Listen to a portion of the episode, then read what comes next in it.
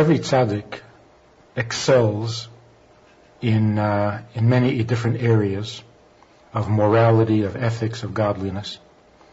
All of them, any tzaddik, must excel by definition, must excel in his love for his fellow Jew. But even among tzaddikim, Levi Yitzchak of Berditchev, the Berditchever Rebbe, stood apart above in his brilliance, in his genius, when it came to loving a fellow Jew.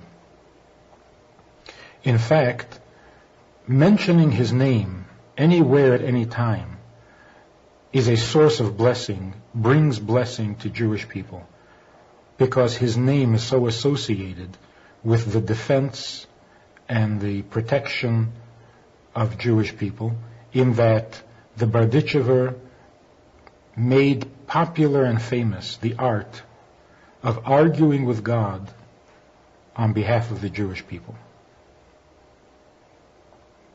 The Baal Shem Tov actually introduced the idea on one occasion where he was traveling dressed as a simple man and he came to a village where the people had been suffering from a drought. The plants were not growing, the gardens were not growing, the fields were barren, and uh, it was it was becoming quite uh, quite serious. The people were very depressed, were very upset. They decreed a fast day. They got together in the synagogue, and uh, they said the psalms with more feeling than usual, and so on. The Baal Shem Tov was deeply touched by the sincerity and uh, and the plight of these of these villagers. And so he called other hidden mystics um, to come to the village, and together they prevailed on God that the rains should come. The rains came, the people were thrilled, and um, declared the next Shabbos a Shabbos of thanksgiving. The women baked special kugels for Shabbos. They lit extra candles in the synagogue. Uh, they were going to recite the entire Tehillim, the entire Psalms, this time out of thanksgiving rather than out of uh, supplication. And it was going to be a very special Shabbos in which the people were going to tell their children about God's kindness and the miracle that the rains coming, on t- coming just in time and saving the crops from total disaster. To make their joy even greater, a visitor arrived in the village, a traveling Magid, a traveling preacher. These were scholars who traveled from town to town, from village to village, and gave guest uh, lectures or sermons uh, in which they used some very strong and harsh, uh, critical, condemning, threatening expressions and, and, and uh, ideas to move the people to repentance and to move the people to be good and to put the fear of God in them. They were very talented orators and uh, moved the people very deeply with their with their sermons. But it was very harsh. It was very critical. They would uh, they would dwell on the wrongdoings, on the sinfulness of the people. Then they would go into the punishment, into the disasters that will come as a result of sin, and how uh, families will be devastated and children will remain orphans. I mean, they just go on and on, pulling all the heartstrings to move the people to repentance. Well, such a scholar arrived in this town, and the simple, sincere, pious people of the village thought, considered this another gift, another blessing for, from God to make their Shabbos even more special. And so it was arranged that this scholar would be speaking at the large synagogue, everyone would attend, and it would make the, the Shabbos even more joyful. At the talk, when everybody had assembled, the Maggid began his tirade. The people were, were shocked. They listened respectfully, took everything he said seriously, Soon they were, they were beginning to cry. People were beginning to, to, to sob out loud over their sins and over their shortcomings and so on. The Baal Shem Tov, standing in the back, couldn't tolerate the, um, the pain that this was causing the people. And he stood up on a chair and he said to the preacher, he said, Rabbi, why do you chastise the people? Why don't you chastise God for making life so difficult for the people? They work so hard in the fields, six days a week, and yet they're careful never to miss a prayer, not in the morning, not in the afternoon, not in the evening. They try their best to raise their children and to teach them Judaism, and they serve God with all their heart to the best of their ability. Why do you chastise them? Ask God to make their life easier, and then they will be even better than they are now. And the people responded very strongly to that. And they said, that's right, that's right. We are trying our best. We are. And so the, the lecture was, was ended, and they went back to rejoicing and to being grateful and thankful to God for his blessings. This was the Baal Shem Tov's approach. The Berditchever Rebbe, a disciple of the Baal Shem Tov, um, of the Baal Shem Tov successor actually, excelled in this field. He would always argue with God in favor of the Jewish people. Um, before Pesach one time, he asked that the, that the people run out into the village and gather some silk uh, scarves that were illegal contraband uh, that had to be smuggled into the country, in, um, and a, f- a few loaves of bread. And being that it was a few hours before Pesach, the Chassidim ran and searched everywhere, and they found seven scarves but they could find no bread. So the Berditchever Rebbe turned to God and said, You see, the Tsar has soldiers, he has an army, he has policemen, he has guards, he has border patrol, and he makes a law and says that you're not allowed to bring silk scarves into the country. And yet, within an hour, we found seven silk scarves. You, God, have no police, no army, no soldiers, no border patrols. You said no bread, and nowhere in Berdichev can bread be found. So how can you not be good to these people who are so good to you? This was his custom. There was one man in the city of Berdichev, if you can call it a city, who was, a, was known to be a very stingy person. Charity, tzedakah, of course, is a very big mitzvah. Everyone would always participate. Uh, no need would ever go unanswered, even though the people were not rich at all and had their own needs. Yet everybody gave, even the poor gave tzedakah.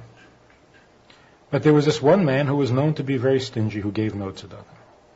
When he died, this poor man, uh, this rich man, when he died, uh, the, Bar- the Berditchever announced that he would be attending the funeral, which is very unusual. A great honor to anyone if the Rebbe personally attended the funeral. And here the Rebbe announced that he would be attending the funeral of this wealthy but stingy man. When they asked him the reason, the Berditchever simply said, it's because he had come before me three times for three court cases and he won each one of them. Civil suits. And he won each one of them. Which was a mysterious answer because winning a court case, a civil, a civil case, in front of the rabbi who served as the judge, doesn't ne- doesn't necessarily uh, make you a tzaddik and deserving of great honor. But when they found out what these three cases were, they understood why he deserved this kind of honor. Case number one. It was a uh, market day in town, and all the farmers and all the villagers from the surrounding area had come into Berdichev to buy and sell and do their business for the year. Uh, one man who had gathered a lot of money from his customers to buy some supplies suddenly um, noticed or realized that he had lost the money. A large sum of money, and uh, not even his own. He became hysterical and began to faint from, from the anxiety, from the uh, stress of having lost the money. He was revived, but uh, as soon as he remembered that he had lost the money, he, he fainted again. This uh, wealthy man, the miser, saw the commotion, went over to find out what was going on, and then inquired as to how much the man had lost. What was the amount of money? And um, they told him it was 400 ruble, which was a lot of money in those days. The man went home, put 399 ruble into a wallet, came back to the marketplace, and announced out loud that he had the money and he was returning it. And it was 399 ruble because he had already spent one and had put it into his own wallet. The man didn't question it too much. He was so grateful to have his money back that he accepted the money and went on with his business. In the crowd, among the people standing there watching this whole thing, was the man who had stolen the money, the 400 ruble. And his conscience really bothered him. I mean, here a total stranger walked in and handed the guy the money as if he had stolen it, when in fact, this man knew that he was the crook. He made his way to this man's house, to the wealthy man's house, told him the whole story, and said, Here are the 400 ruble. I owe it to you. Well, the miser said, I don't know you. You don't owe me anything. I don't want your money. I was in the marketplace. There was a Jew in trouble. I helped him out.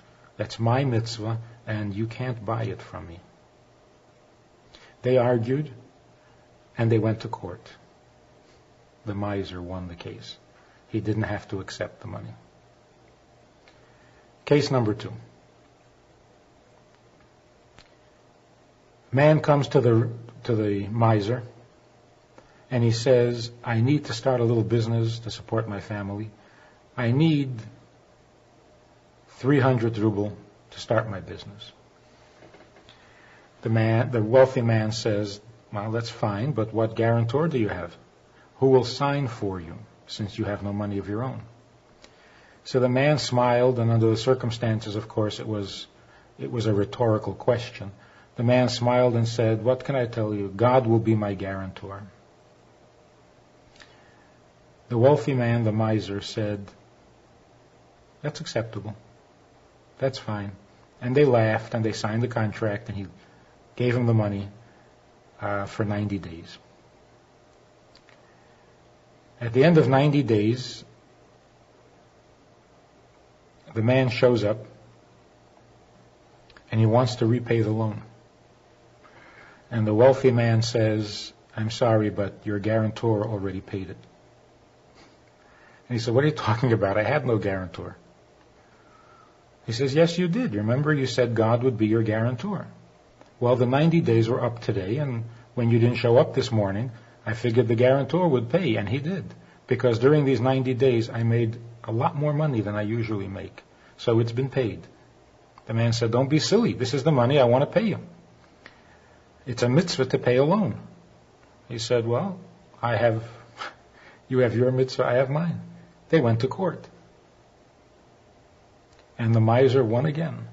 He was not obligated to take the money. The third case was the most interesting. There was a man having a very difficult time making a living. Everything he tried failed, and he had a terrible reputation, financial reputation, as a loser in town. And he, and he decided that the only way he would ever amount to anything is if he would go to some other place where he's not known, where his reputation won't follow him, and start fresh. But here, he had no chance. Now, his wife was very upset, very distressed by this whole thing, and also didn't trust him very much anymore. And he knew that if he told her that he was going out of town to, uh, to start a new, a new venture, a new business, she would simply laugh at him. So he devised a scheme. He says to his wife, I have been hired by this wealthy man, the miser, to run his business in another town. I'll be going there. I'll be there for a half a year. And uh, in the meantime, he'll be paying me a salary that you can collect whenever, whenever you want. Of course, he had made this all up. But he had to find some excuse to, uh, to leave the house gracefully. And so he packed his bags and he left. And he figured, when I get back and I'm successful, all will be forgiven. A half a year goes by, and he is quite successful. Made a little fortune, and he's coming back. And he's really worried as to what he's going to find at home. He didn't know it, but the first week after he had left, his wife got into line with the other workers at the factory that this wealthy man, the miser, owned. She got into line to collect her wages, her husband's wages. When she came to the cashier and gave her name, the cashier couldn't find the name on any list. Well, she thought that this was really uh, unethical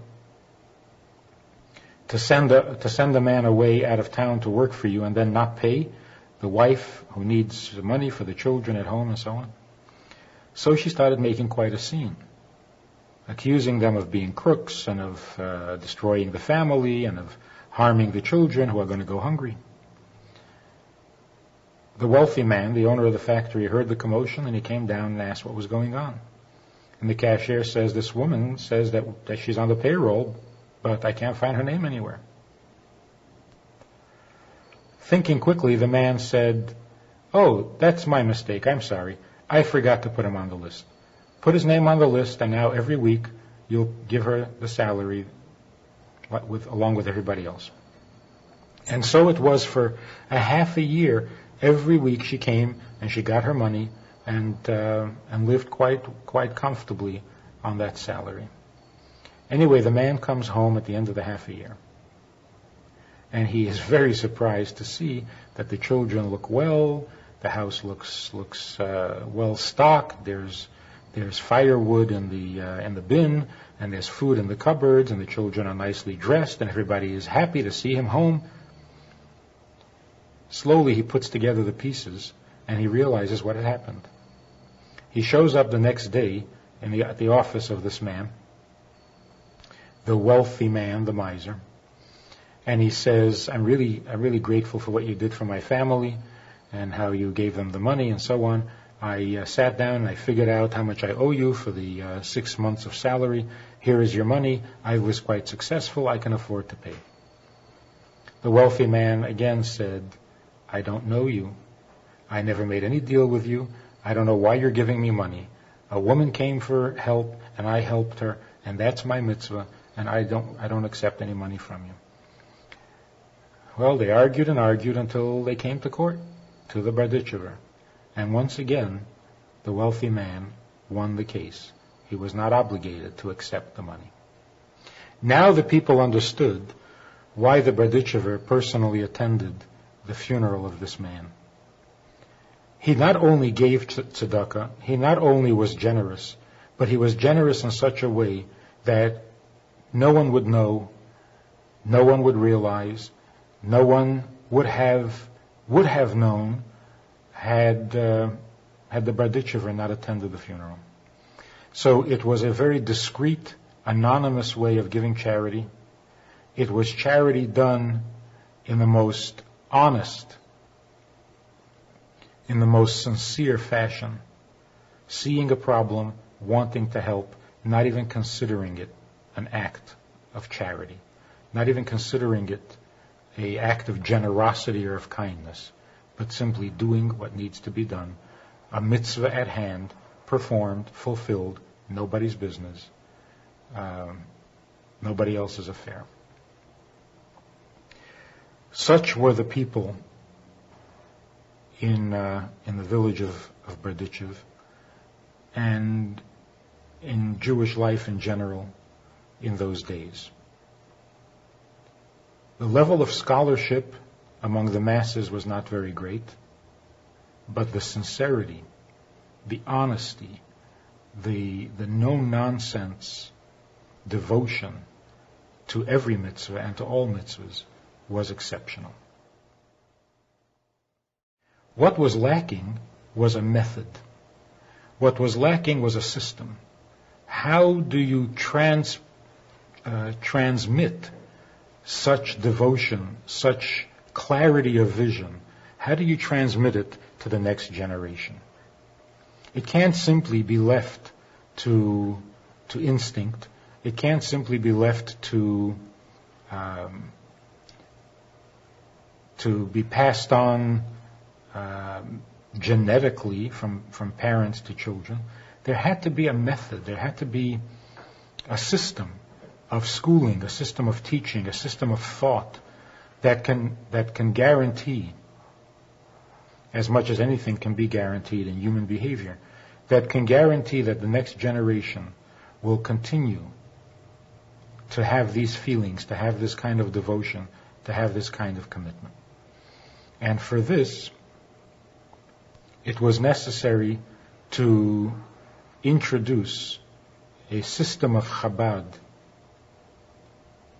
a structured, orderly, and uh, creative approach to the philosophy, to the theology, to the understanding of mitzvahs, the understanding of God, and the understanding of a Jewish soul, so that we can be in control to some degree. We can take responsibility for for the morality, for the goodness, for the godly feelings, and for the godly understanding of the next generation. That these things can actually be cultivated. They can actually be um, nour- nourished, nurtured in people, so that it's not ch- it's not left to chance that the next generation the children of these exceptional people will see their way clearly to continuing in the same path. And this, in spite of the fact that in these last decades, uh, we've gone through so many upheavals, so many changes in society, in philosophy, in politics, in, uh, in religion, and each one of these upheavals, of course, uh, disrupted the traditional life of all communities and of all uh, of all people. What kept the Jewish community? What kept the Jews strong and devoted and focused in spite of all these upheavals? It couldn't be just the sincere goodwill or the sincere intentions. It had to be the result of a thorough education, of an, a deep understanding and appreciation that can be discussed, that can be explained, that can be told around the table, from parent to child, from teacher to student, a subject that is uh, thorough and that is logical and that is uh, convincing that even children in the street can be discussing it, debating it, on their way to school, on their way home from school. It was no longer this elusive, tenuous uh, instinct or feeling of the heart which you either had or didn't have. It was now something you could develop, something you can work at, something you can think about when you're alone, and some, something that will motivate you.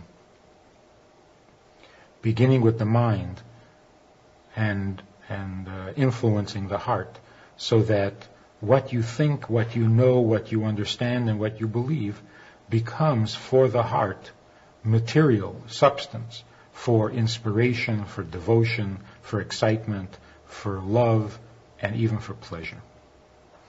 And that was the, uh, the innovation of the Alter Rebbe, who wrote the Tanya, who introduced the Chabad system of learning and of understanding, who revealed for us an aspect of Torah that we didn't see or appreciate previously, other than in glimpses, um, if you were sensitive and if you were and if you were on that level to appreciate it. He gave us this system so that the greatness, the goodness, the um, that special refinement of spirit that the Berdichever and the people of Berdichev represented could be captured in a book and could then be used as a text for spiritual growth, for godliness introduced and developed, even to children, even at a young, at a young age, working from the mind to the heart rather than the other way around. The Barditchever and the Alter Rebbe, Rabbi Schneur Zalman, were eventually related to each other, became family when their children or grandchildren uh, married, and um, when the Alter Rebbe wrote his Tanya, the first uh, manuscript before he published it was sent to the Barditchever for his approval and for his opinion. So there was a very close relationship there, and uh, many stories, enlightening stories, inspiring stories, are told about the differences or the similarities between these two great sages. Partner with Rabbi Friedman. Visit itsgoodtoknow.org forward slash support.